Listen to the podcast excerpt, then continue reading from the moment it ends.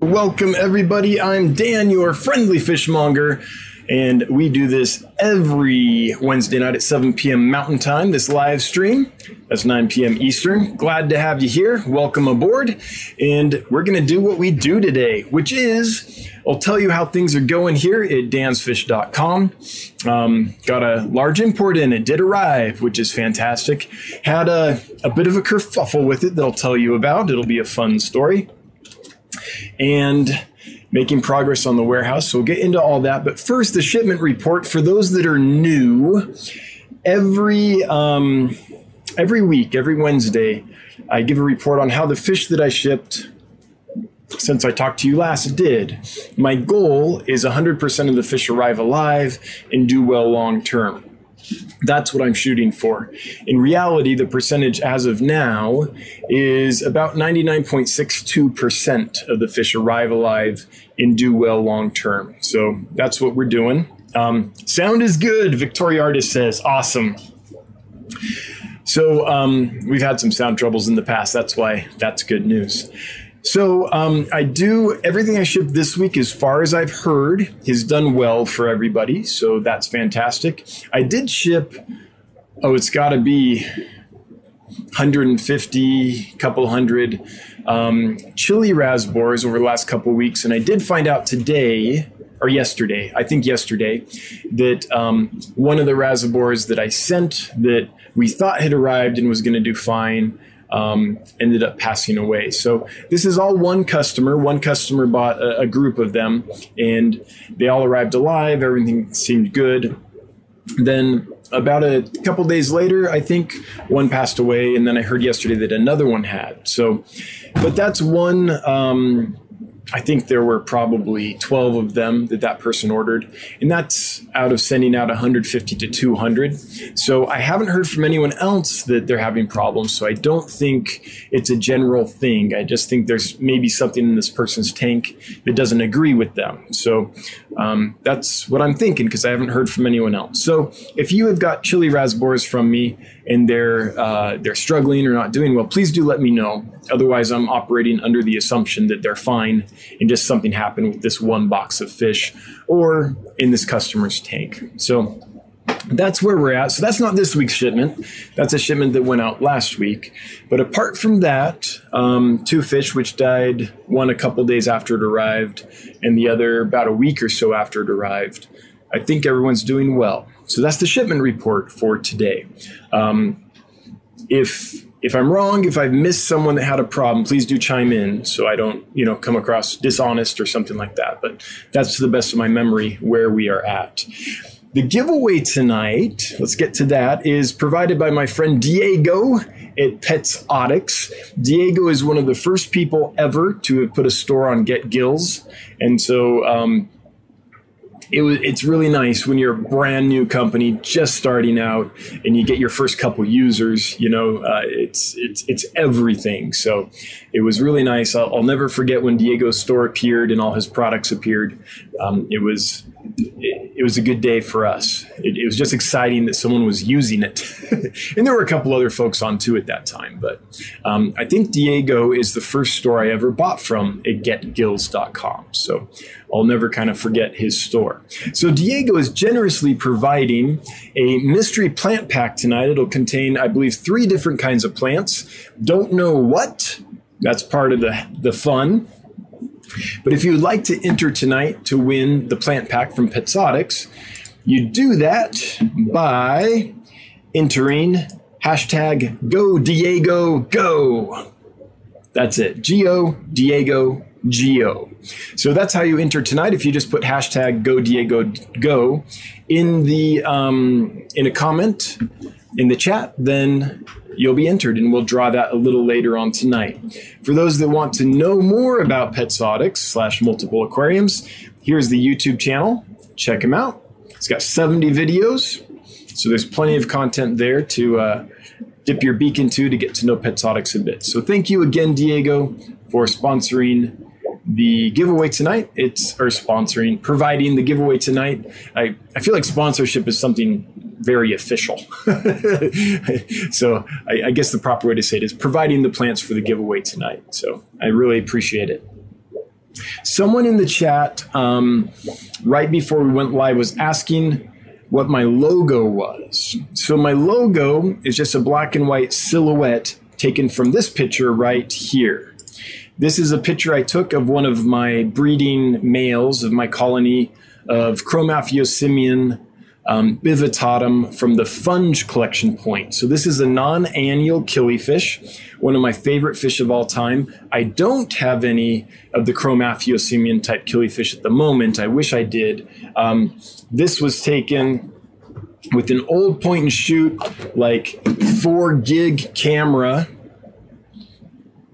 Um, or four megabyte, sorry, megapixel. It was one of those old PowerShot Canon point and shoot four megapixel pictures in my apartment in Los Angeles back when I was a student.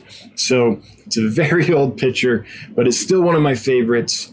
Um, and one of the only good pictures I ever got of fish with that old point and shoot camera. So I use that for my silhouette because it's one of my favorite fish of all time. So for those that were asking, or the gentleman that was asking, um, I think it was a gentleman. I'm going to get myself in hot water here. Um, that's what that fish is. So now let me give you folks um, an import report. So the import did arrive, which is fantastic. Also, I wasn't shorted anything. I believe everything I ordered that was invoiced and I got the invoice in advance a few weeks ago, actually arrived, which is fantastic. Um, there was one snafu, which is that there were nine boxes of fish that came in, so one box more than last time. Eight of the boxes arrived when they should have. One of the boxes got lost in the mail and got held up for four extra days, uh, not in the mail, in transit, and got held up for four extra days. So most of the fish arrived on Friday, but one of the boxes didn't get here until Monday. So, as you can imagine, I was very worried. Most exporters only um, package fish to be kind of 24 to 36 hours in the in transit because they're just going from airport to airport. So generally, there's a lot of fish um, put into a single bag. And if, if anything at all happens, things go south pretty quickly. One reason I, I reordered from this new supplier that I have found is because they do just about the best packing job I found that an exporter that sells in bulk will do. And it's a good thing because I'm happy to report that even though there was a substantial delay, most of the fish came in uh, and are, are doing fine. Now, they had a rough trip. Um, they were exposed to more ammonia for longer than the other fish, so there are going to be re- some repercussions. But in general, there weren't any bags that were like total losses or that I lifted up and it's just a stinky mess or anything like that, which honestly is what I would expect from most of my suppliers if something was in the mail or in the mail. I keep saying mail in transit for, um, you know, three, four extra days. So I'm still really impressed with this new supplier. I think that from what I've been able to gather, they're a hobbyist at heart. They go collect fish all the time. They're looking for new species all the time. They're very active in the hobby. They write articles and things that are often published in Amazonas Magazine and other places. Um, so I just think that this isn't your typical exporter. I think this is someone that actually cares, and it it really shows in their packaging and things. So the fish that were delayed, though. Um, they're probably going to take, well, they're definitely going to take a little longer just because I've had them for less time. But also, I'm going to give them an extra week or two to recover just because anytime there's exposed, um, there's an extended time frame of exposure to ammonia, there can be things that take a while for me to feel comfortable are resolved. So those would be the Glossogobius flavipinnis, which is a really cool small predatory goby. Think of a sleeper goby, but with a bright yellow anterior dorsal fin, and it doesn't get too big. So that was one. Um, the other one was, hang on, let me find it here. The Kamaka rainbows were delayed. The Blairi, Chilatherina Blairi, were delayed. The um, Melanotaenia fredericii, or Fredericii, Frederick, Frederick I. Have to think of Sound of Music. Frederick, Frederick I were delayed, um, and I think that oh, in the Tenellus, Pseudomugil tenellus were delayed, and Melanotaenia species sungur were delayed. So those are the what is that six species that will take. I'm just gonna hold them for an extra week or two before I sell them, um, just to make sure, because there could be damage that I just can't see, and I want to give them time to heal up from any of that. So that's kind of the crazy part. Um, and if anything drives me away from FedEx into UPS with my hair on fire, it's going to be anytime I have to call the corporate office and try to get something done. I spent hours Friday in my local office, my local FedEx office did too. There's I've become chummy with them and they know that I do fish and they do everything they can to help them do well because they care. They called as well. Together, we could not get a hold of someone who could change the shipping for Saturday delivery because for FedEx to deliver Saturday, you have to it's a it's a special thing. You have to tell them, yes, I want delivery on Saturday. So I called them like, look, I have my credit card right here. I would like to upgrade to Saturday shipping. Otherwise, these poor fish aren't going to get here till Monday. And I tried and they tried, and we could not break through all that red tape to get that done. I finally got a call Saturday from someone who said, All right, we've opened your case number. Um, they'll be there Monday. And I was like, Great. The thing is, that's not helpful. they were already going to be here Monday. So, uh, so yeah, trying to work on that. I, uh, they put me in contact with a local guy who um, runs some FedEx accounts. So I might I have a meet I had a phone meeting with him and I have a meeting with him and his boss next week and we might be able to set something up where uh, I don't have to go through corporate. Well, they'll give me a, a number that they don't give out basically so I can get a hold of a real person who knows my business knows what I'm doing and can make decisions. So they are working to try to work it out. So I'm hopeful that long term, ah, my feet are hot. I'm taking off my socks. Ta-da! That's better. How professional is that? Um, so I'm hopeful that in the long term we'll be able to resolve this. But this is the one thing that is different than when I worked with UPS. With UPS, my local office could make decisions. I could talk to my local office and say, I need to upgrade to Saturday shipping, and they would do that. Or I need these held for pickup, and they would just do that, as opposed to having to go through the entire corporate chain, be on hold forever, talk to someone who can't help me, get moved to someone else who can't help me, and go through that. You guys all know what it's like, right? It's like call, calling your uh, your cable company, same kind of thing. So, um, that was the saga. I was very worried because I'm like, man, there's. I, I kind of expected the whole box to be a big stinky mess. It was pretty cold in Colorado. It's getting down at nighttime, and just that many fish in a bag that long. But one thing I really like about this guy is he doesn't stuff a bunch of fish in a bag. He he spaces them out instead of putting 50 fish in a bag where other suppliers would put 50 fish in a bag, he puts maybe 15 fish in a bag of that size. So um, I'm really glad he did that. So it costs me a little more in freight to do that, but the fish come in better. So yeah, it's working out well. So anyway, that was the story. Eight out of nine boxes arrived right on time, and we're doing pretty good. Um, one box was delayed, still doing surprisingly well. But um, but I know when ammonia happens, there's stuff you can't see that sometimes doesn't manifest for a few days. Uh, or, or, a little longer than that, even. So I'm just watching them, treating them with TLC, and I hope they do okay.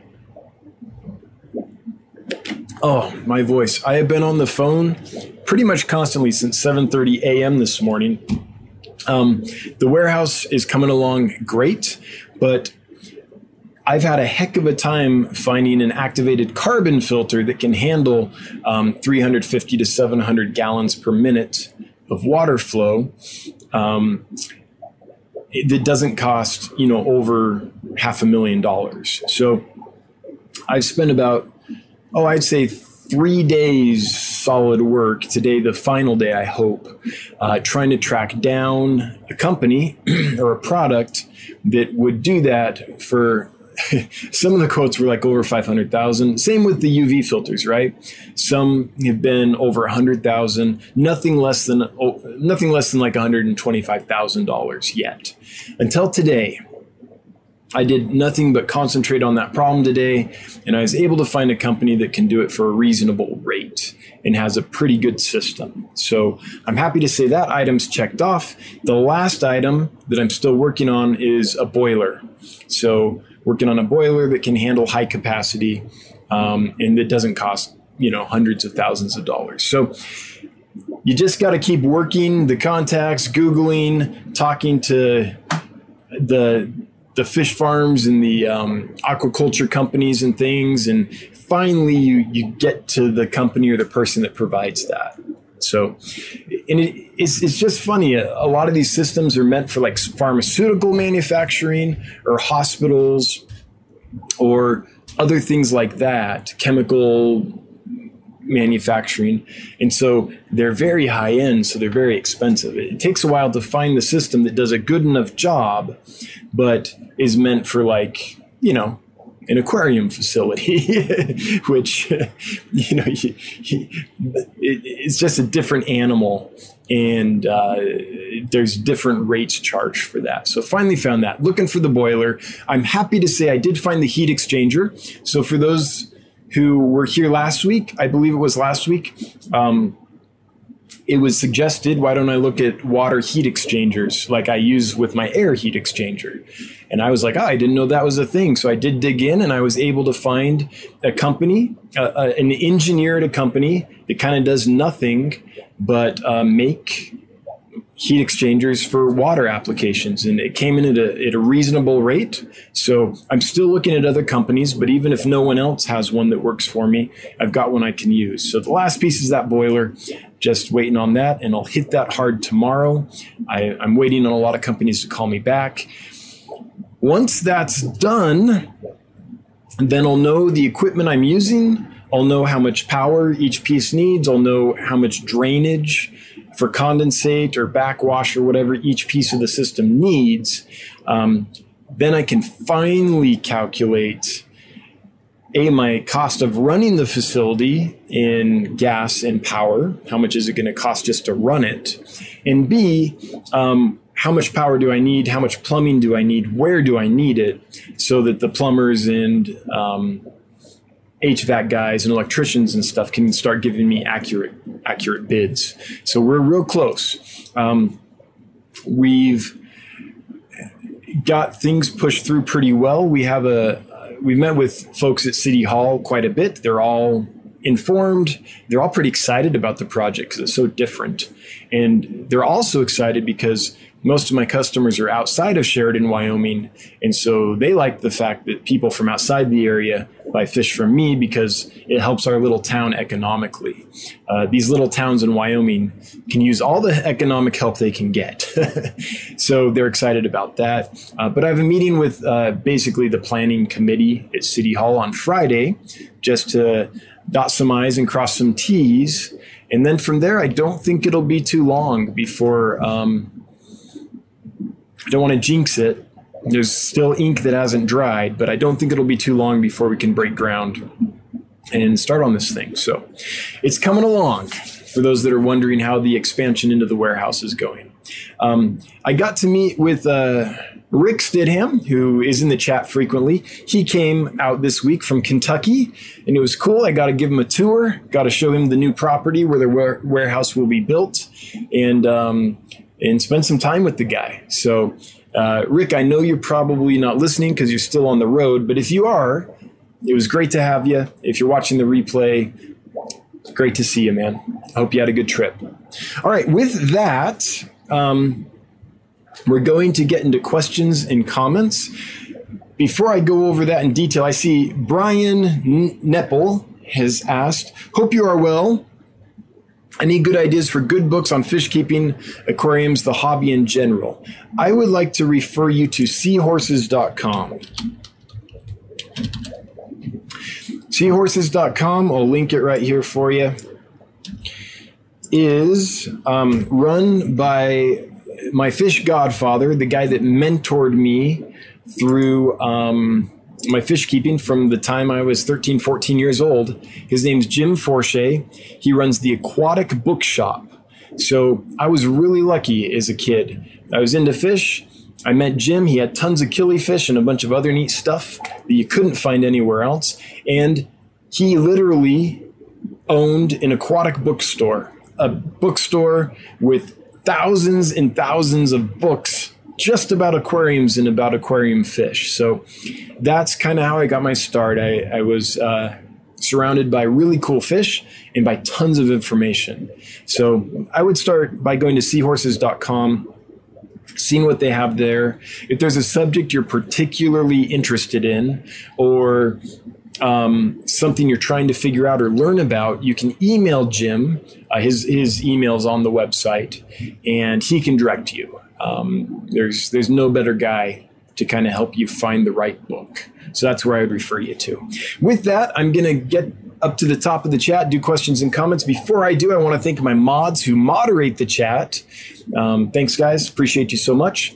And just one little ground rule is please don't spam the chat. Please just ask your question once, unless it's obvious that I've missed it. If I've scrolled down past it and I, I missed it, then please feel free to list it again. But um, if I'm 20 minutes from getting to your question or comment because I'm behind and you just keep posting it again and again, that just annoys the mods and uh, it makes their job harder. So please do post your question or comment. I'll get to all of them that I can, um, but please don't repost it unless you know I've gone past it. Okay, cool. Thanks, everybody. Now, um, I am going to see if I missed. I did. I missed some super chats. Sorry, folks. Lance Takata. Hang on, Lance. Lance Takata. Sorry. Lance Takata, five dollars. Thanks, Lance. I appreciate it. Hey, Dansfish, thank you for the transparency and your great communication with this community. Hey, Lance, thanks for being part of the community. Thanks for the five dollars, and and just thanks for uh, being active. And anytime anyone asks a question and you can help with them, just respond, help them out. That's that's what we're here for. So I, I appreciate you being here and being active in the community. And you're welcome. I I do my best to be transparent. I do my best to uh, add value. And sometimes I screw up and give misinformation and I don't know it till later on in life or when Michael Wilson calls me out on it later in an email. Thank you, Michael Wilson, for keeping me on the straight and narrow. um, but but I do my best, and I think that's all. All most of the YouTubers in the fish fam are doing. They're doing their best. They're talking and giving the information based on wherever they're at in the hobby. And as long as they're open and honest about where they're at in the hobby and what they're doing, that's great. If you don't know what you're doing and you're trying to sell yourself as an expert, that's where we get into a problem. But I feel like that's few and far between in the fish fam. I feel like most people are actually adding value. Fish Tank Barn, $1.99. Thanks, Mike. Thumbs up to you too, buddy. With that, I'm going to scroll up and get to questions and comments. I am in live chat. I know it doesn't look like it, but I am. All right, Rod King is the first one I can see. Betta picta and Swordtails arrived in great shape today. All right, Rod, I'm glad to hear it. Cool.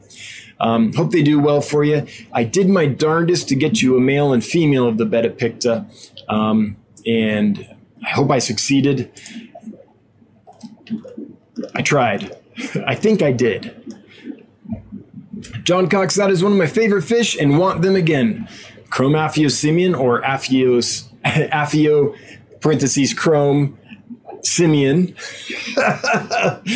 Bivittatum from funge my favorite of the Chromaphyosemions. Probably because it's the first one i kept and bred and raised successfully.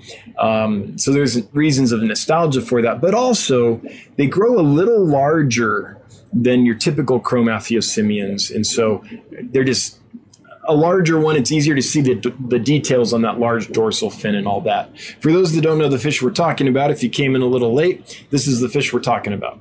Chromaphyosemion bivittatum from funge or fungi. I don't know. All right. Petsotics. Hey, Diego. I love that. The import report. It's never going to get old, at least not for me. Hey, as long as Diego's into it, it'll keep going. HC Aqua. Hey, HC. Good to see you, Jesse. I hope you are doing well. Thanks for coming by. A lot of Go Diego Go going on to enter the plant giveaway.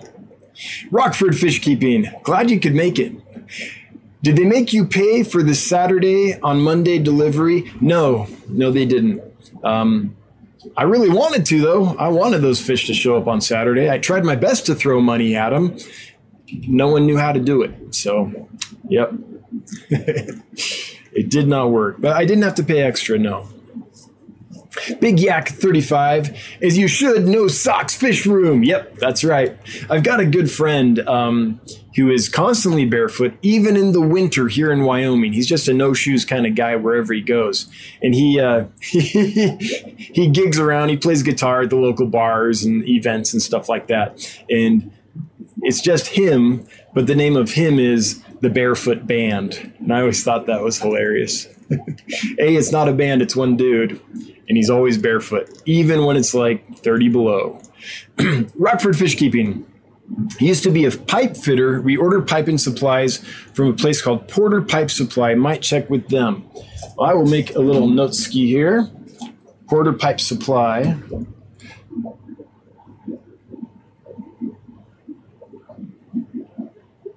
All right. Cool. Thank you so much. Yeah, this project, um, it's been exciting. It's uh, we're we're moving faster than I think any construction project has a right to do. We're putting in um, sewer and water mains to the property. We're we're doing like a ton. It, the the trees have been cleared off of it. It's it's coming along. So I think uh, I really think. Oh, where's some wood? Here's some really think pretty soon we might actually be able to get the walls and ceiling up um, before the hard freeze of winter, which is my dream because then I can spend the winter building out the inside of the facility. So when it thaws again, we can actually open. Um, that's my dream, but so far it's it's coming along pretty well. Now, there's days. Don't get me wrong. Like yesterday was one of them where my investor and I, one of one of my investors, uh, my local investor, um, who's really supporting this and providing the land and all that, kind of got to a point where we had talked to City Hall, we had talked to an engineer, we had we've been talking with an architect, we had gone back and forth, and we just sat down, looked at each other, and I was like, and he's like, I'm confused, and I was like, Yep. but we were able to step back, um, get some clarification today, and, and, and charge forward again and make some real progress. But it's been interesting. Brian Nipple, are you? Hope you are well. Any? Oh, already did that one. Thanks, Brian Nipple. Um, Moonstone Aquatics. That's exciting. I'm so excited. I can't wait. Now I think we still. I don't have the hard numbers yet. If if I guess I should mention this just because I it would be helpful. Um, we have most of the investment we need, at least enough to get the building up and going and stuff. Um, in order to really fill it with tanks all the way, though, we are going to need some more. So if anyone is interested, we are looking for fifty to hundred thousand more dollars uh, to round out this round of fundraising, which I think will be the only round of fundraising we ever do, honestly because uh, future growth will be funded just by the proceeds of the company itself. Um, but if anyone missed the train and is interested in investing in Dan's Fish, uh, let me know. Fifty to hundred thousand is what we're trying to raise. Still, you don't have to do all that. Um, we'll look at anything um, from ten thousand dollars on up. So, if you're interested, email me Dan at dansfish.com. I'll send you the business plan and everything. If that looks good, and we'll talk any questions you have. And if everything seems good to you, then I'll send you the paperwork and we can sign and, and make it official. Um, I do just want to say this is not a security. This is, there's a risk. You, you would be betting on me that I'm going to be able to get this up and running profitably at scale and get you some return. There's always the possibility it doesn't work out. So the basic thing is I don't plan on losing your money. I plan on making this work. But don't don't invest anything if you can't afford to lose your investment in case things didn't happen the way we want them to. Now I'm I'm gonna make it happen. Like I'm determined. I'm a hard worker. Um, I have a solid plan. I have good people that are good with business and numbers and all that helping. I, I think it's to go. But even with that, there's always the chance that it won't work out. So if, if you can afford to invest, great. If you want to invest, but if you lost your investment or didn't see a return for a couple years, um, or or never got a return, then then don't invest. Um, but anyone else that's interested, Dan at dansfish.com, I'd love to talk to you the chubby guppy. Oh, yep, we are in live chat. I'll prove it. There we are. This is what I'm looking at. Live chat with all these orange squares. It just never shows it to you. and I don't know why. My bad. Should have said porter pipe for boiler price. Okay, Rockford, I'll check them out for a boiler. Scott Schillinger, what is a good way to curb aggression in apistogrammas while they are trying to pair? Okay, I have two pair, and the young males are aggressive. They will be the so.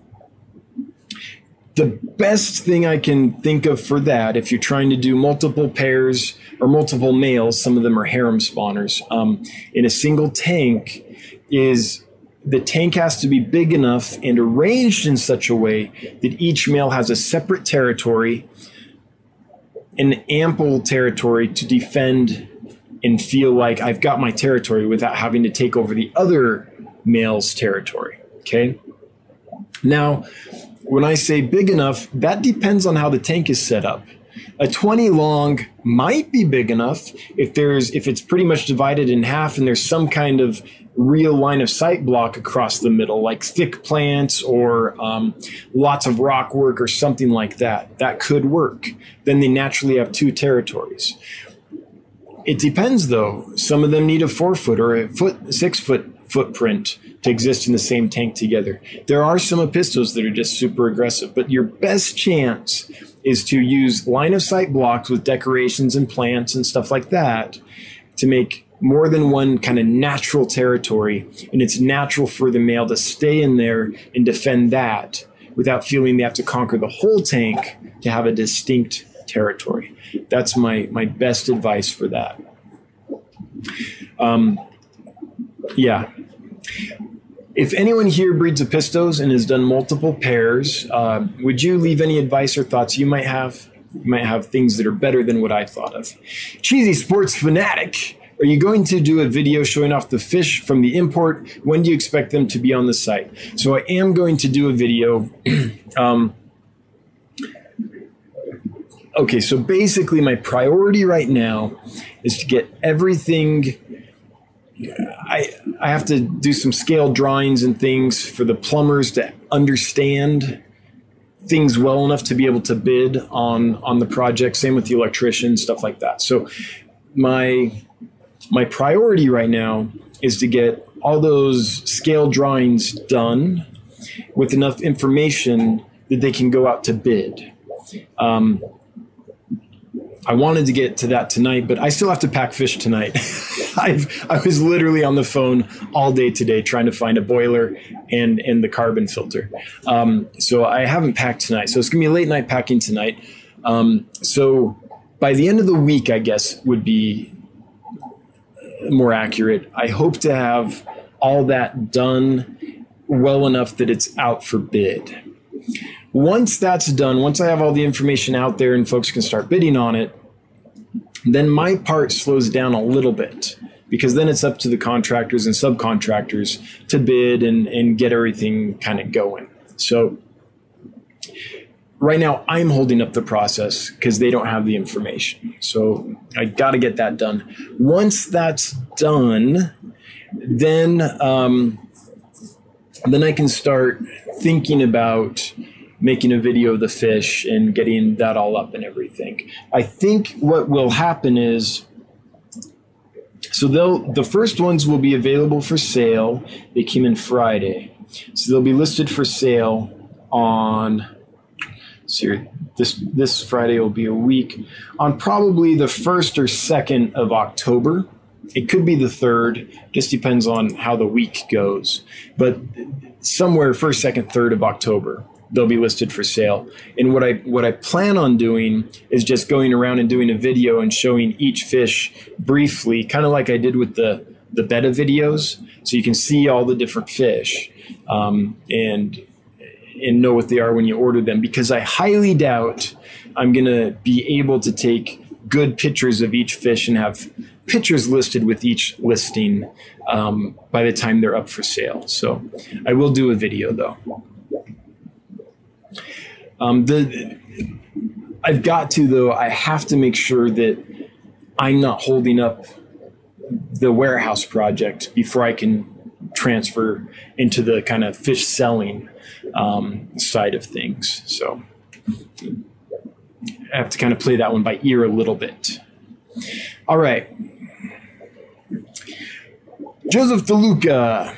Will eight female and two male Imbellis work in a 20 long? Um, they will. Yeah, I think that would probably be okay.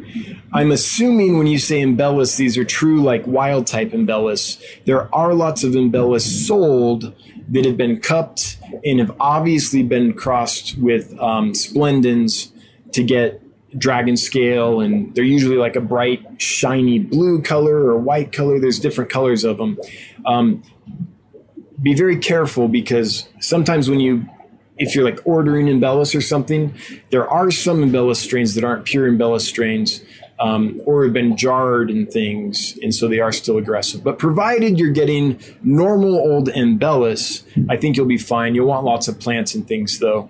Um, but in a 20 long, if you have enough plants and things, that's enough space for the males to kind of get away from each other um, and let the females swim among them. I think you would be okay.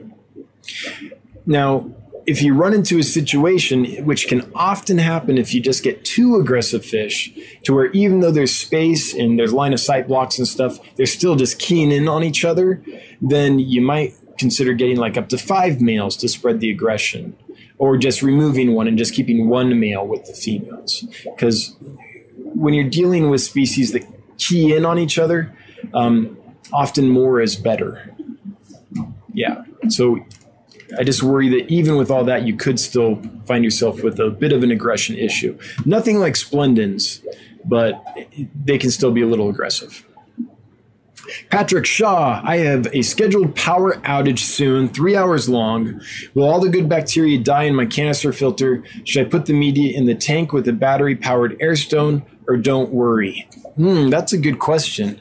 Um, I, what I will say is that the media is more, the bacteria on the media in a canister filter is more likely to die than if that media was not in a canister filter. So if that was out, um, I know if you think of like a, a shoe box, like a shallow container, plastic container, where you can put the media um, and have it with lots of surface area and maybe an air stone in there, that might be good. You could definitely put it in your tank, like you're saying, but um, I would squeeze it out well before uh, that that media can get all kinds of gunge in it that you might not want to introduce in your tank when you're about to go through a low oxygen situation because all the gunk you put in your tank is going to rob oxygen from the fish, uh, steal oxygen from the water column. That's why I think you could do it in the tank, maybe clean it out real well first, but it might be advantageous to put an airstone in the tank. And then if you can find a, a second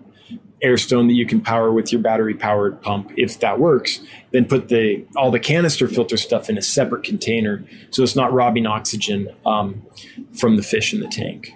So that's those are my thoughts patrick. Three hours isn't too long. I, I would say in a healthy tank that isn't overstocked and doesn't have a bunch of extra uh, gunk in it in, in tiny little microorganisms and stuff that are robbing oxygen uh, I would say that you'll probably be okay even if you did nothing.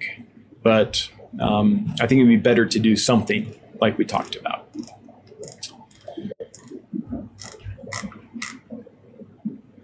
Okay, chat jumped, so let me get. Here we go. Here we go. Alrighty. Nope. I thought I found it.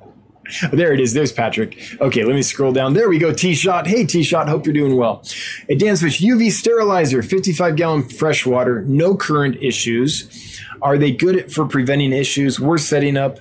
I got one for free with my take stand. Thanks, Dan. So, provided you have one that actually does this job, and keep in mind that on most UV sterilizers, you're going to need to replace the bulb and, casing. Um, like the quartz casing and bulb um, once every year or so. It, it, depends on the manufacturer. It might be six months, might be a year in, I don't know, 14, it might be 14 months, but about every year, then um, it might work. And as long as it's a strong enough one that it actually can be effective in the amount of water you're putting through, and the other thing is the clarity of your water. Um, if there's lots of particulate matter in the water, the UV is much less effective. Um, I'm learning a lot about UV the last few weeks as I get ready uh, to buy a couple massive units for the warehouse. Um, so I would say as long as it's rated for how you're using it, yeah, I think it's worth it. I think I think it'll keep your water clear. I think that it'll prevent uh, ick and other uh, pathogens from building up as quickly in population level. So I don't see anything wrong with UV at all. Not at all.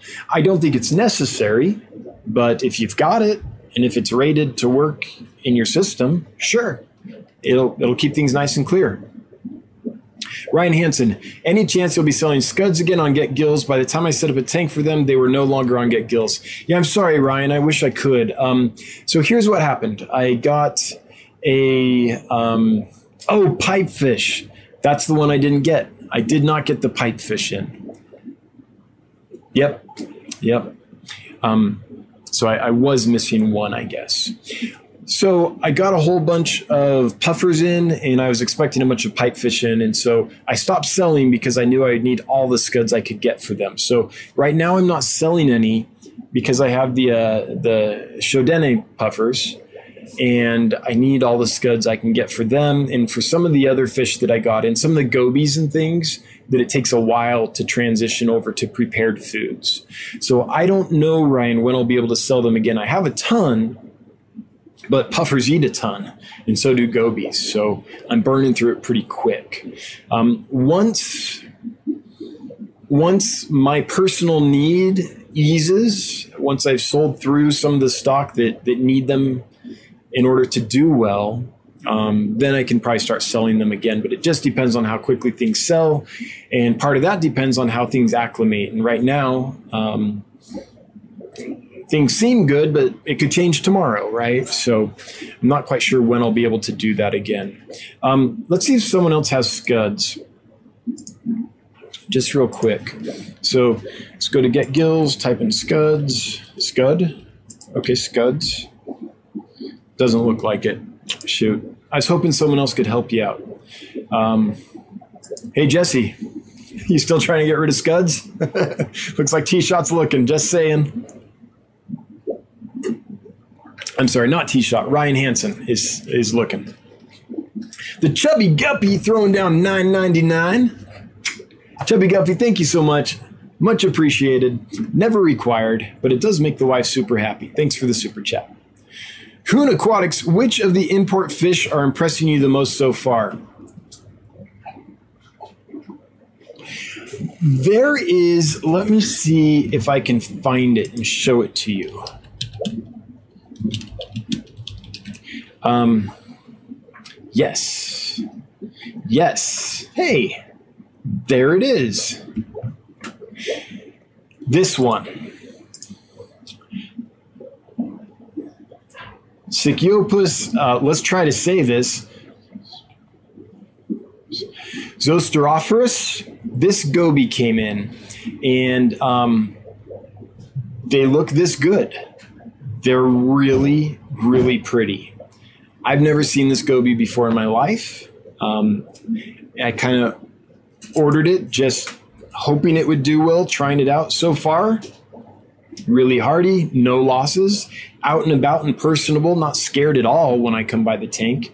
And um, eating really well on like baby brine shrimp and scuds. Haven't been able to transition them to uh, dry food yet, but I didn't expect to. That that could take a few weeks. So those guys, I just was hoping they would look that good. Oftentimes you see pictures of fish, as, as you know, and it's like, oh, that's cool. And then you buy some and it's like, it doesn't look anything like the picture. And sometimes they do later. Like sometimes it just takes a while for them to grow up and color up or settle in or get in breeding coloration or whatever. But I've ordered gobies before and been disappointed. Um, but these delivered, so it was very nice. Isaac Cornstubble, what fish did you get ordered in? Did you already read them all off? Apistogramma? Watching like a hawk. No apistogramma. I'm sorry about that. Um, I went through the list I want to say two live streams ago.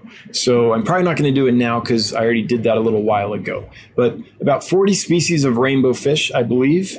Um, several species of really cool gobies that most of which I, I can probably guarantee you've never seen before.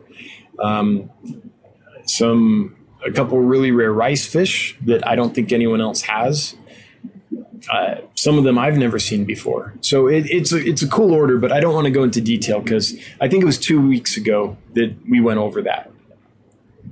Sharon Miller, will you ever get female honey gouramis again? I think so someday. Um, it's going to be a while though. I don't think I'll be doing more of your kind of common type gouramis and things um, until the warehouse comes on board. It's so I'm small enough that it doesn't make sense for me to carry fish that most people can carry that you can often find not you personally but that are often available at petco or petsmart and i know there's people um, and i'm flattered there, that there's people that um, even if they can find it at their local Petco or PetSmart, won't. They'll buy it from me instead. Um, so thank you to those loyal people. I think that's amazing, and hopefully I continue to earn that loyalty. I try every day, um, but in general, it doesn't make sense to carry those fish right now when I'm small. So I have to differentiate. I have to try to carry stuff that you can't find anywhere else, or that's hard to find anywhere else, or that's hard to find healthy anywhere else, things like that. So um, when I get a little bigger, then I'll be able to balance that and, and carry some more common things as well. But right now, it just doesn't work for the business model. But thanks for asking, Sharon. And I wish I did have some for you right now. Wait, what's what's Scott Backer saying? hey Scott, hope you're doing well. Hope the discus are doing well. He's wondering how far behind I am. well, ain't never going to catch up is how far behind I am. New Mexico Aquatics. When brought indoors, would you personally medicate and or quarantine fish that have sum- summered in outdoor ponds? You don't have tubs, but you do know about pathogens. So I would just quarantine and probably not medicate, honestly. But I would keep them separate, which is, you know, what quarantine is for a couple weeks. I would have a couple medicines on hand. I would definitely have Ich-X on hand. I'd probably have Prazi on hand. And those are the main ones. Um, because even though they're in a pond, when you and you put your tap water probably in the pond, a lot has changed with that water over the summer, and the parameters are different enough that there can be some stress in that transition. So stress often brings about, you know, an, an ick outbreak or something. So I just be ready for those kind of stress related diseases. But in general, I would probably just uh, observe. Now, if I did that and there was a species that every time I moved them got ick or something, then I would start prophylactically treating for that, but not in general. Jerry Serple Morris I live near Los Angeles. Do you think it stays warm enough to leave my dwarf panda endlers outdoors year round, or will I need to put them in soon? Thanks for your help. Um, I know I ask questions a lot. Jerry, I'm glad you ask questions a lot. Thank you. Please come participate, everybody. Ask questions. I might not get to them, but when I can, I will get to them. Um, so I'm trying to think. So I used to live in Los Angeles in Studio City and um, it would get down. I mean, there were nights it would freeze. It was rare, but it would happen. and it would regularly get down in the 40s at night. I don't know. Personally, I would get nervous uh, once it got cooler than about 65 degrees with Endlers. That's that's where I would start getting nervous. Now, other people that do this more than I do might say, "Oh yeah, but if you leave them out and it's a gradual transition, they'll do fine year round." But I feel like down in the 40s is pretty darn cold for them. I, I would personally bring mine in um, of that species at, about uh, at about 65 degrees or so. Um, but anyone else, please chime in. Chandra Sakar, what's your opinion on medicated food? Did you finally did you find any safe sellers? I have to say that I haven't found a medicated food I really like yet, honestly. Um, here's the issue that I run into with it more than anything. When I really need the medicated food is when the fish first arrive. That's when I want to kind of prophylactically prevent issues. When they're freshly imported, and I'm trying to prevent an outbreak or treat an outbreak if it appears. The issue with the medicated food is fish don't seem to like it much. It takes a lot of training to get them to eat it, is what I've found. And so I've got these new fish, I want to medicate them now, but they really won't start eating the medicated food for often a, a, two weeks or more after I get them because they're new, right? And it's hard enough to get them to eat flake food, let alone medicated food. And so, for my purposes, I'm finding it um, has quite a limitation on its utility just because I need it. Like, I want to get the fish in in that day or the next day, get that food into them. And most of them don't want to eat it that quickly. So that's my big issue. Now, that being said, there are fish I get in that will eat instantly. There's, for instance, guppies, if they've been fed flake foods and, and prepared foods and they're used to that, they'll gobble down medicated foods, no problem. But um, but not all guppies will. If guppies are raised on a farm where that isn't standard fare, then they'll turn their nose up at it. Even a guppy will. So that's the issue I find. Now,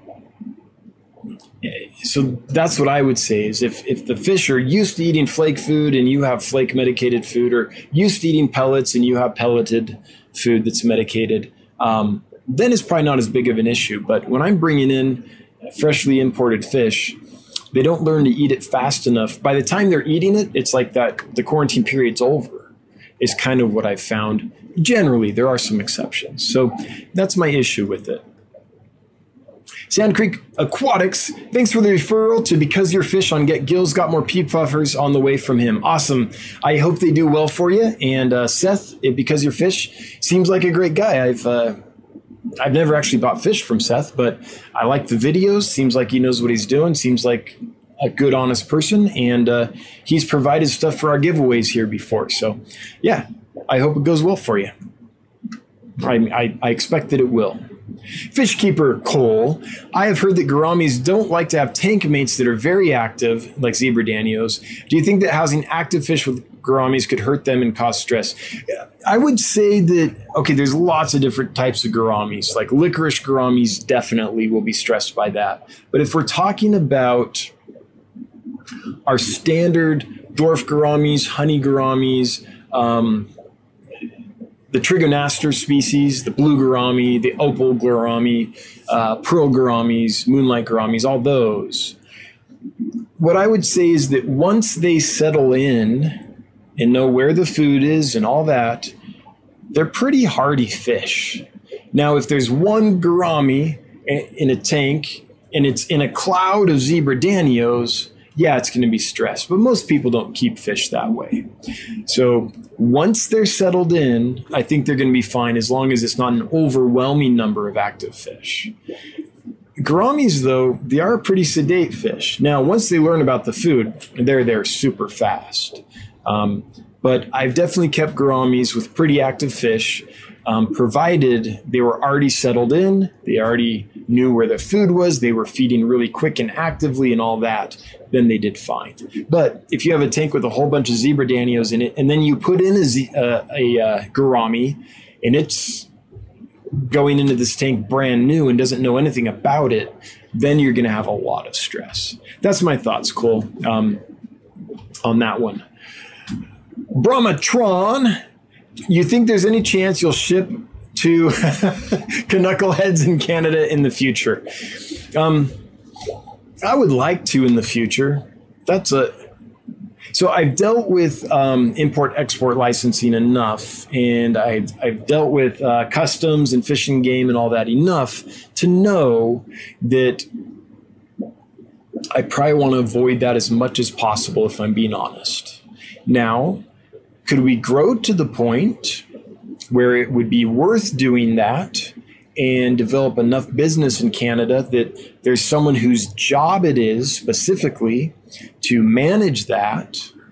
Yeah, it could happen but it's not in the plan in the foreseeable future. Um, right now, I'm just laser focused on doing one thing um, and do it really well and do it with the resources kind of that I have and the expertise I currently have. So um, I can't predict the future, but in the foreseeable future, I have no plans to do that. And it's it's nothing against knuckleheads, as you put it, um, at all. It's it's simply the it would need to be enough volume and it would need to be consistent enough that it made sense to kind of have someone cover that. All right. Go, Diego, go. Lots of people entering. How many people do we have? So we've got 146 people have entered for Diego's mystery three plant pack. That's pretty awesome. And we have 238 here. Hey, thanks for being here, everybody. If you wouldn't mind taking a moment to share that would be awesome. Let's get some folks in here. Like, subscribe, all that jazz. It'd be greatly appreciated. No pressure, though. I, I get it. Like, but if you feel so inclined. all right. Dank Tanks is here. Hey, Dank. Good to see you. And so is Danikin. Hey, good to see you, Danikin. Hope everyone's. Oh, I missed the I missed the chat on Sunday. I bet I bet you're all back in in cahoots again. I bet Danny's keeping Kenny on the straight and narrow again. Rockford Fish Keeping, take some pics of the work. I'm sure people would love to see, other than me, the new location hatches and grow into a big, healthy fish place. Yeah, I'll, I'll definitely, uh, well, I say that. I plan on getting uh, kind of documenting the plot as it develops. I, I do plan on doing that. Now, if doing that gets in the way of me actually making it happen, then then I'll pull back a bit, and it won't be quite as uh, quite as frequent. But I do plan on doing that. I would like at the end of it all to be able to do one of those YouTube videos where there's a picture a day throughout the whole process, and in like 30 seconds, you see this empty plot of land go and become a warehouse. That would be really cool. Um, we'll see if I can actually manage it, though. I mean. I'll do my best and I plan on doing it. I want to do it, but I am doing everything I did before.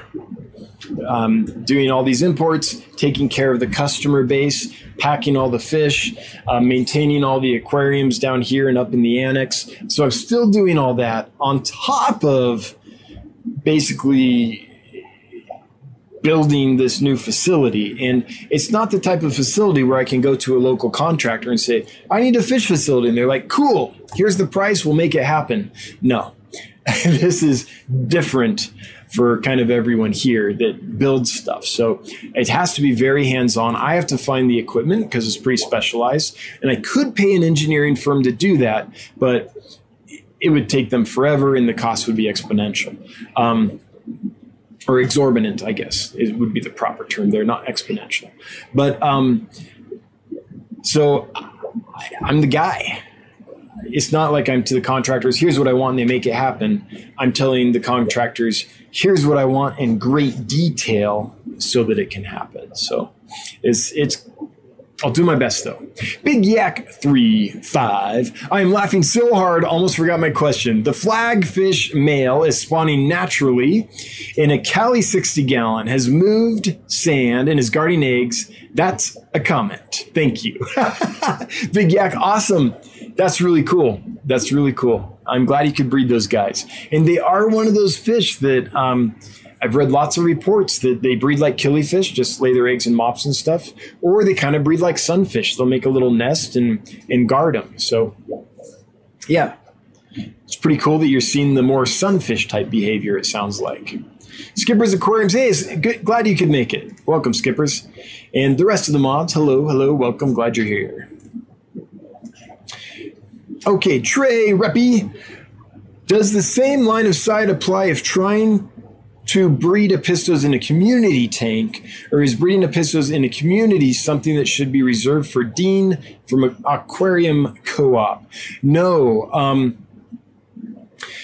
so it often helps apistos spawn if you're group breeding, because then the pair or the male or whoever wants to breed is uh, kind of triggered by the opposition, and that helps that pair bond between the male and female become nice and tight because they're working together to defend their territory and make sure they have a good place to raise their babies against a rival pair of apistos. So what I've found is I have the best luck in kind of community type situations where a pair has to really work in not not necessarily a community like this, although they breed all the time in there, but I mean a community of that same species of apisto all together in a tank. Uh, because then when a pair pairs off and wants to breed, they have to work really hard to feel comfortable and get everyone out of their territory and stuff. And that just makes them bond up really tightly. So I actually think it helps breed apistos when you have more than one pair together. And that can depend. Some apistos are harem spawners, some are pairs. It depends on their spawning type. But in general, a little opposition from the same species uh, can help can help the process quite a bit. The key is to do it in such a way that that poor pair that isn't spawning or extra fish that isn't spawning isn't just hammered. It can get away, it can get food, it can live its life. Um, that's why the line of sight becomes important. Andrew Kurth. Now, now, if you want to avoid all that, though, just keep a pair in a tank by themselves. You can have some success um, that way as well. Andrew Kurth, sorry. I currently have sunset honey gouramis trying to spawn, but the male cannot keep his bubble nest together. Okay, only running sponge filters in the tank with plants. Any ideas or tips? Yes. Turn off the sponge filter or turn it way down so there's like one bubble every three seconds. You don't really want any surface agitation at all in the tank when they're spawning. Now, when you do that, there can be some consequences. So, um, it's it's a it's a, a judgment call on your part. Is there enough like usually it's all these little microorganisms down in the detritus and the gravel and gunk in the sponge and all that is is robbing oxygen from the water, right? Um, and and that can lead to all kinds of issues, even with anabantoids like gouramis that can breathe air from the surface. So the judgment call has to be if I cut this filter off or turn it down so much that it's almost off. I would turn it off personally. Um, is the result going to be is the tank clean enough to handle that stagnation that will result? If not, I wouldn't do it because then you put everyone at risk. But if it's a nice clean tank and it can handle stagnation, then I would turn off the filter because that's going to be um, disrupting his bubble nest. You can also put, hopefully, there's floating plants. They like to build their nest up in like water sprite and other floating plants. Um, you can do the trick if you take a styrofoam cup and you cut it in half and kind of tape that up to the side so it stays in place and they can build their bubble nest under that styrofoam cup. There's other things like that, but no surface agitation and something besides just water uh, something floating plants or something they can build their nest under will really help him with that. Another thing is, and I don't know if you can do this in your aquarium or not, but if you can drop the water level so there's only like uh, three, four inches of water, that can be very helpful. Um, although I think now that I think about it, do honey gourami eggs float? I can't remember. Some species, their eggs sink, some they float naturally. But it really helps the fry. The fry aren't going to do really well if they become free swimming in deep water. They, they actually, the fry you kind of want in even shallower water at first, maybe around an inch or so, a couple inches. So those are my thoughts, Andrew. I, I hope that uh, is at least gets you started down a path. Um, Sylvia Train is sorry. Hey, I got a question. You have a lot of betta fish. I sorry, I was like, I do. I have a lot of betta fish at home, and my mom doesn't know anything about fish, so she put it with other betta fish, and they keep fighting. So where should I put my betta? Well, um, get them apart is the priority. So, do you have some jars? Does your mom can? Um, find some canning jars, something separate them out. Hopefully, you are able to keep the water in those jars warm because nothing kills bettas faster than cold water, except for two male bettas together fighting. Um, but ultimately, you're going to have to find a way to uh, house them all separately, keep them warm, and keep the water clean. I don't know what else to tell you, but for now, get them apart find a way to get them apart and keep the water warm when you do that. It could be that you need to run to your local PetSmart or Petco and get a bunch of little like net breeders and put them around the edge of the tank so that the water's warm, but they're all in their own little spot. Uh, that could be a place to start. Or a little, they have like little betta barracks that you can put in a tank and keep three or four bettas in there. They're very small though, but for a temporary thing that could work. Um, one word of caution if you're doing betta barracks or doing like a, a live bear fry trap or something, make sure that there's good circulation through it. You don't really want it going stagnant. Um, I'm imagining this floating the aquarium or, or put on the side of the aquarium, but in the aquarium water itself. Um, you want a lot of slits in the bottom that water can come up and circulate or something like that. If it's one of those kind that's pretty much solid plastic with a few holes poked through it, that can be uh, that can get toxic really quick. So those are my thoughts. I, I hope that's helpful. But yeah, you got to separate them and don't let them get cold.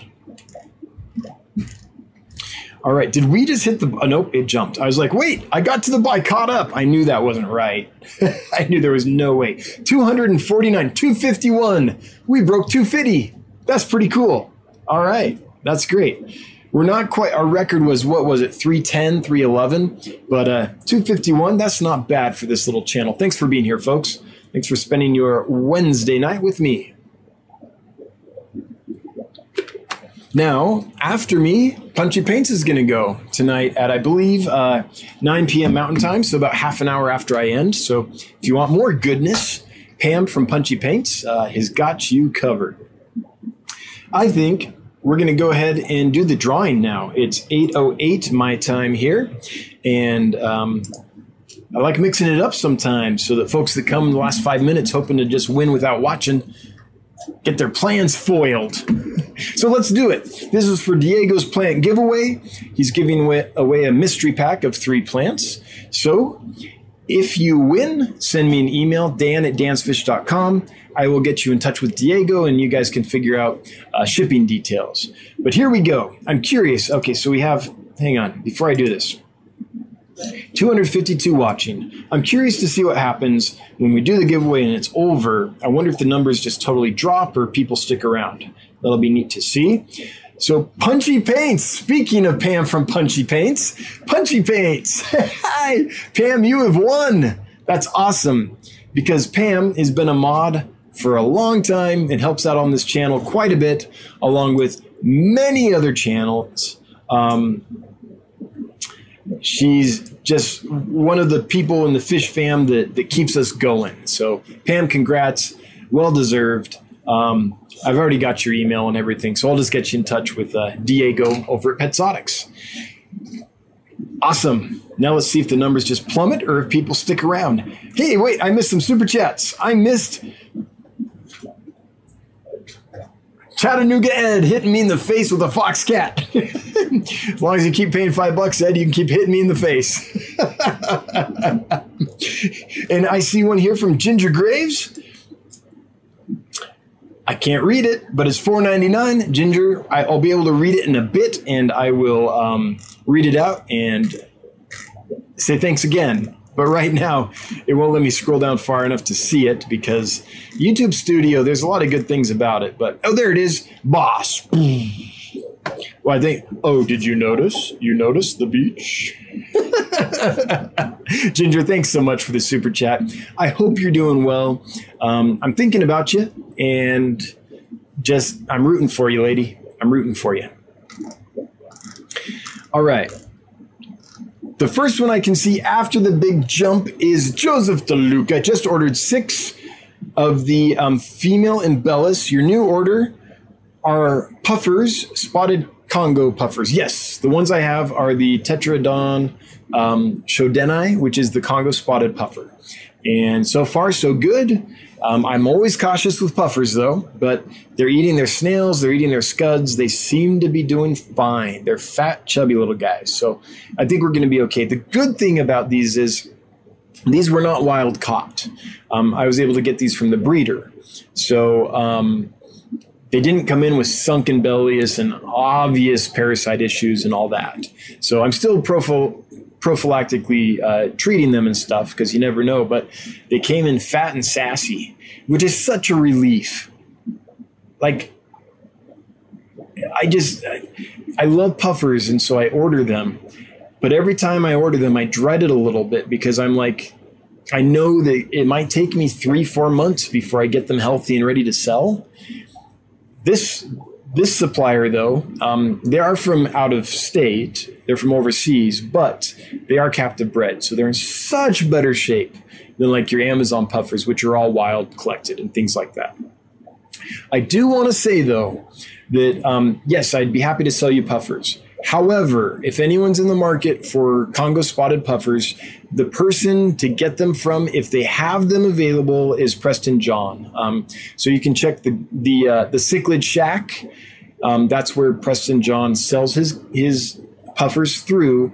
Preston's here in the United States. He breeds all his own fish.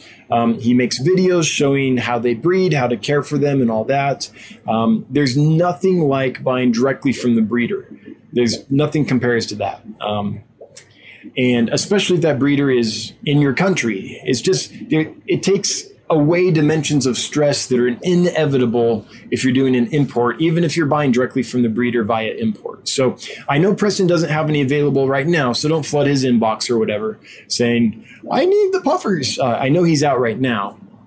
And I know he's been out for a while, which is one reason I was like, okay, I'll bring him in. But anyone in the future, if you're watching this, if you're interested in Congo spotted puffers, check out Preston John first, just because um, if you can buy hobbyist raised fish, you know, uh, they just, it takes away a few orders of magnitude of risk if you can do that. But um, yes, I've got some, and I know Preston doesn't right now. And so um, hopefully they'll be ready to go in another week and a half, two weeks. Sometimes they take a little longer with puffers just because, but they're doing great. Moonstone Aquatics, get me another one of those datinoids. The things are like puppy, but without the poop. Love it so much. Datinoids are like puppies, but without all the poop.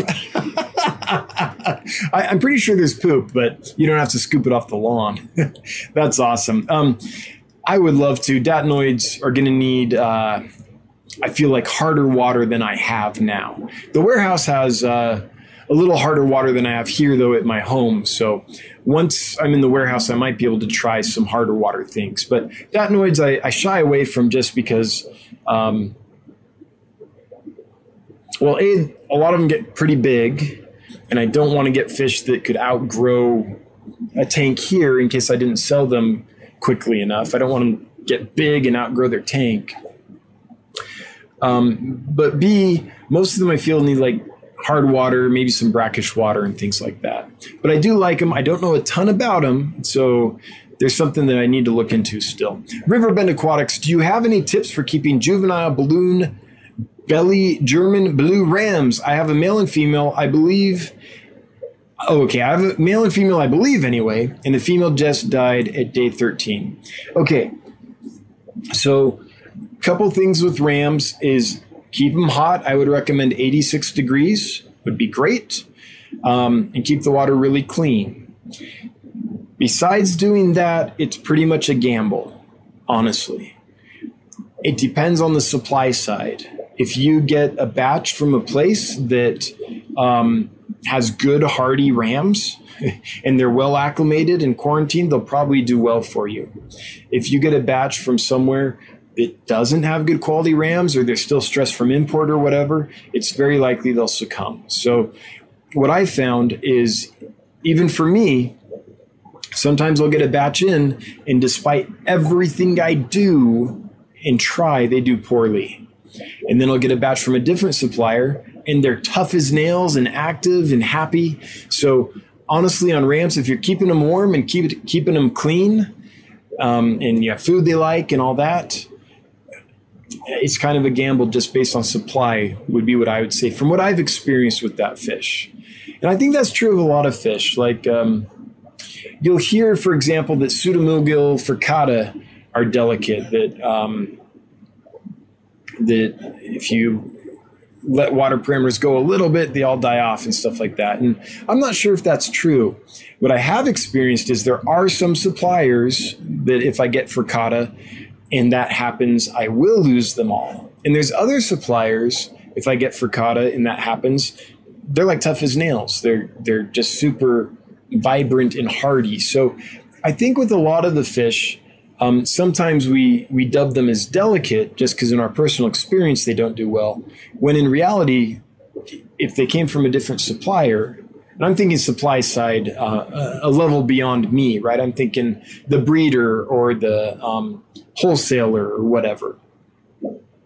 Um, depending on where they come from, they can be super hardy. So that it really does make a difference on if you have a local pet store and they didn't do well for you, then let them know, look, I want these fish. They didn't do well for me.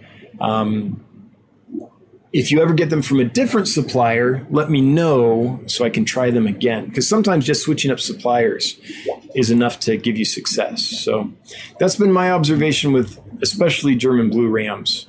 Some suppliers have rock solid fish, some don't. All right. It's 818. Okay, we got 12 more minutes. We're still at 234 people, even though we already did the giveaway. That's not too bad. We only lost, what, around 20 or so? Eh, not bad at all. Thanks for hanging on, everybody.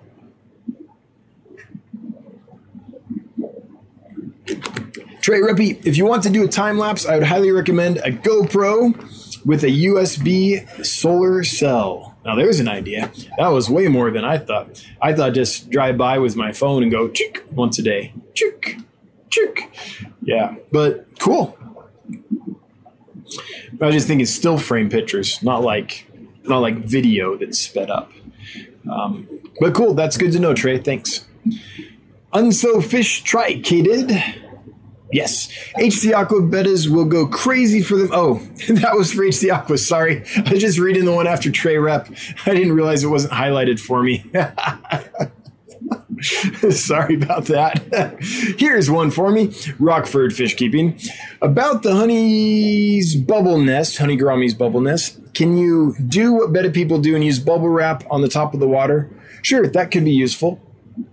Now,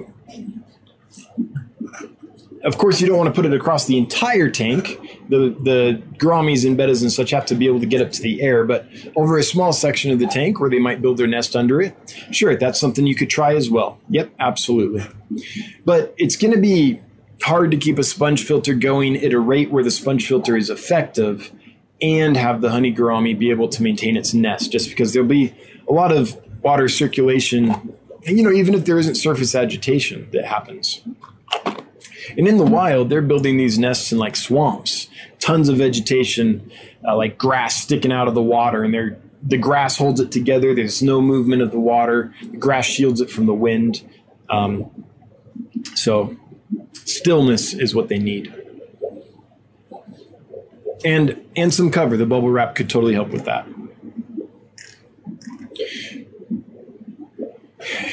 Candy overhauls? No way, she says at Dan's Fish. But since I was six months behind, um, I don't remember what that was in reference to, but I'm sure it was totally apropos at the time.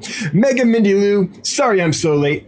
Mega Mindy Lou, off to the principal's office with you. No tardiness. Glad you're here, Mega Mindy. Quick question. Got uh, my gold white clouds are getting black dusty spots on them. Are these black dusty spots tiny little like powder things, or are they kind of like large spots that look like uh, like how do I describe it? Like a spotted swordtail or something like that. If it's really, really fine, dusty spots, then it could be a, some kind of protozoan, uh, and it, it, hopefully isn't, but it could be velvet. Um, but A, I'm not a veterinarian, and B, even a veterinarian uh, wouldn't be able to really diagnose it without seeing the fish. But um, personally, okay, what would I do if this was my fish? If this was my fish, and I noticed like a fine dusting of basically really fine black powder across the fish, then I'd instantly think, hey, this could be velvet. I would probably remove them to a separate bare tank and I would treat them with copper because that's the only thing I've found that I know of that's effective against velvet. Now that might be overkill. Maybe it's not. Maybe it's something that would be treatable with Ich-X or praziquantel, um, or maybe it's not a problem at all. Maybe like my, uh, I have the uh, Starlight plecostomus in here, and there was one I was really worried about because it would hang out on the edge of that planter. Oh, you can't see it. The edge of that planter right there, and um, it had like this gold, really fine gold dust all over it. And I was like, man, that's got to be some kind of protozoan thing. That's got to be an issue. And I was really worried about it. I kept an eye on it though. It ate really well, no distressed breathing, no clamping, no, nothing, just that. So I took a picture of it and I sent it to a Pleco group and I was like, has anyone ever seen anything like this? And no one had. So I was, I couldn't figure it out. And then I finally realized after a few days of observing and trying to figure it out that it was just that spot. In that spot, the light hit him at the right angle. Um, that all the tips of his little scales, those really fine kind of pointed tips on his scales, were catching the light and lighting up a gold color. So it was just a lighting thing. So I only bring that up to say that um, diagnosing these things is, is kind of complex and I don't feel qualified to do it. But if I thought I had velvet, that's how I would treat it. Separate bare quarantine tank with just an air stone, clean water, no food, no filtration and just copper for a week to 10 days. Copper safe is what I would use from Mardel Fritz. Rockford Fish Keeping. For the bettas, they have that hang on outside run by air breeding tank. they have that hang on outside run by air breeding tank. They come in small, medium, and large that holds three sections. Yep, that could be helpful. Something like that. Some way to keep them warm, but separate them. All right. Ah, oh, man, chat jumped. It's because I'm so far behind. It does that to me all the time. Okay, cool. I think I know where I'm at. Yep. Yep. Almost there. Sorry, Almost there. Understand. I didn't say okay, Google. You did not have to do that. My phone thought I was uh, trying to get its attention. happens all the time. I'll be in meetings with someone, and suddenly my phone will be, "I'm sorry, I don't understand," and I'm because I didn't ask for your help. Big yak. Oh, and then it. No, did it just jump? Wait, hang on. I think it just jumped. No, we're still good. Okay, big yak. I'll finally get to it now. 35. Profo, new word for something. Let me think. Profo. Profo, new word for something. Let me think. I'm sure that made sense when it was listed, but my brain can't comprehend what that was tied to.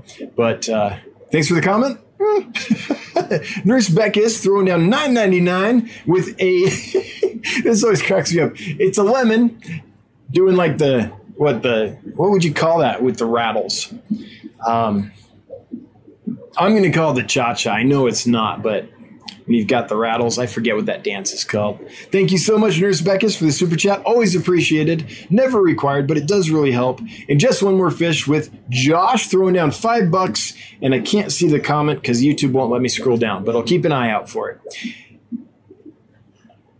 Joseph DeLuca, when will they, the spotted Congo puffers, be ready for sale? Uh, let's say one and a half to three weeks is my guess.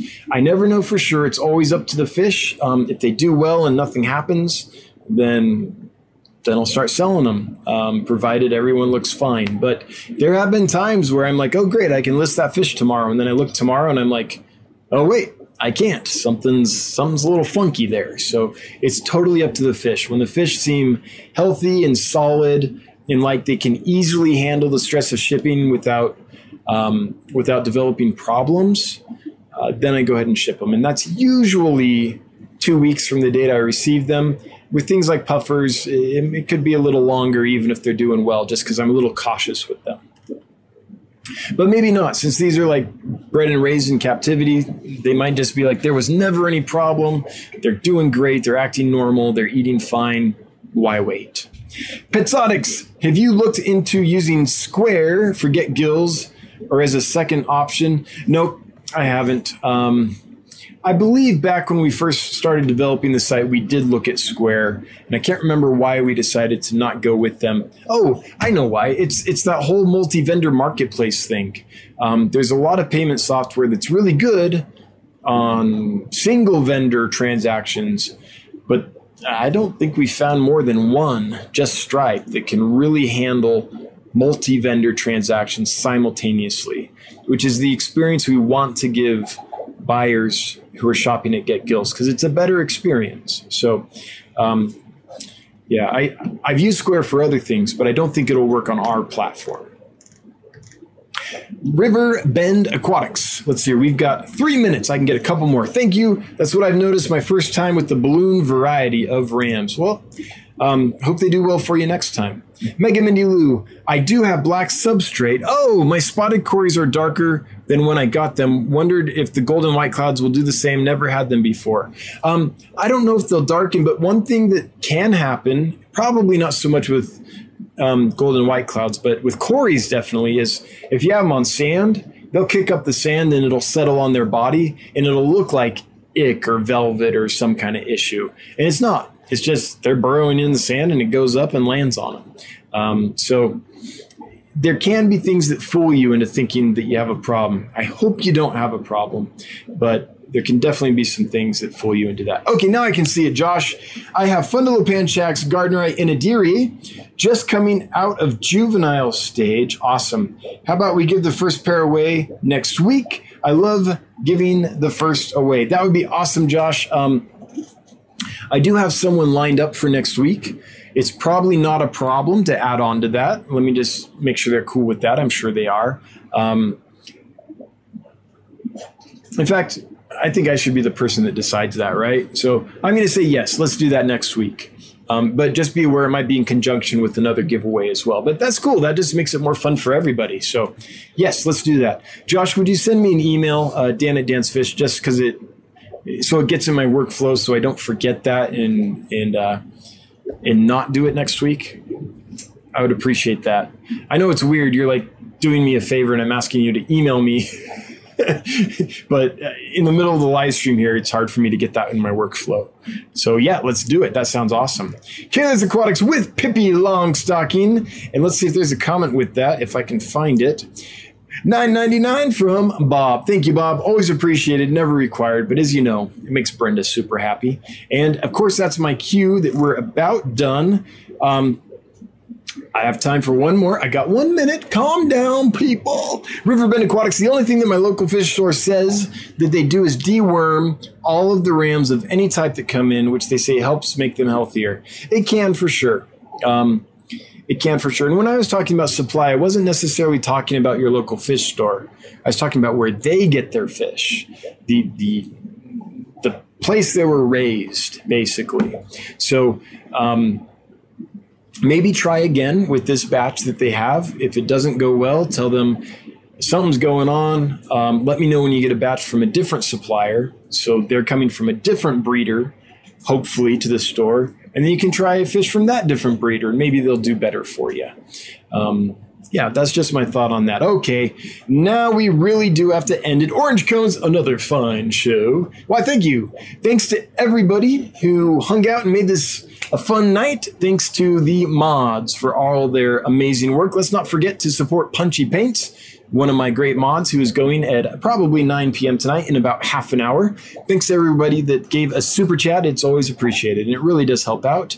Um, all the comments and questions, please ask away, comment, question. Um, as long as you're not just listing the same comment or question over and over and over, it's always welcome. And worst case is if I've already read a few of your comments, um, I didn't do it tonight, but maybe I just skip them and go to someone else, right? So everyone gets a turn. But don't feel like you can't leave a comment or question. That's that's always appreciated because it makes things lively and fun. I think gets the discussion going. Anyway, I will see you all next week at 7 p.m. Mountain Time. Hopefully by then, I've got um, some bids uh, kind of solidifying some, from some uh, subs, subcontractors, although it'll probably be another week actually before it takes them a week or two to turn around bids. So it probably won't happen that quick. But hopefully I have more good news and we're getting even closer. But until next Wednesday, I hope you have a good one. Thanks, everybody. Bye bye.